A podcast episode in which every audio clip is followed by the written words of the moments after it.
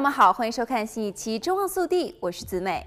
就在不久前，美国海关和边境保护局 （CBP） 官员表示，在过去不到一年的时间内，执法机构在美国西部两大港口查获了价值十亿美元的假冒产品。仅从港口一年内查获价值超过十亿美元的假冒产品，这更突破了历史记录，比去年增加了百分之三十八。CBP 洛杉矶长滩海港的港口主任在新闻发布会上表示。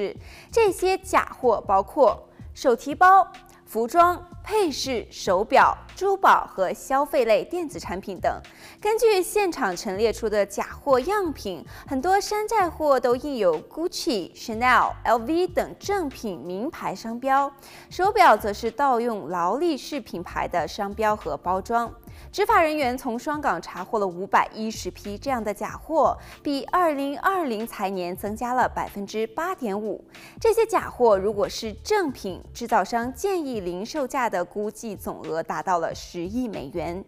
CBP 洛杉矶外勤业务主管说，CBP 投入大量的资源。拦截和扣押侵犯商标、版权和专利等各类知识产权的商品，因为这些非法商品往往为犯罪活动和有组织的犯罪提供资金。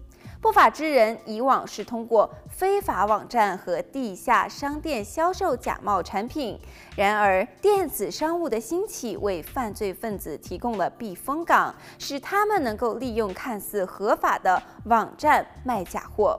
销售假货已经使走私者和贩运者的非法利润成倍增加。CBP 官员提醒消费者提高警觉，同时了解假货的危险性，不要购买那些通过非法途径在互联网和地下渠道销售的假冒产品。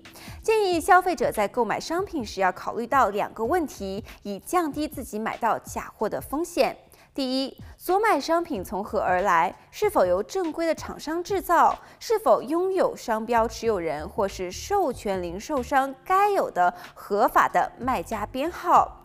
第二，网上购物时阅读关于卖家的评论，查看卖家的美国电话号码和地址，以便有问题时能够联系卖家。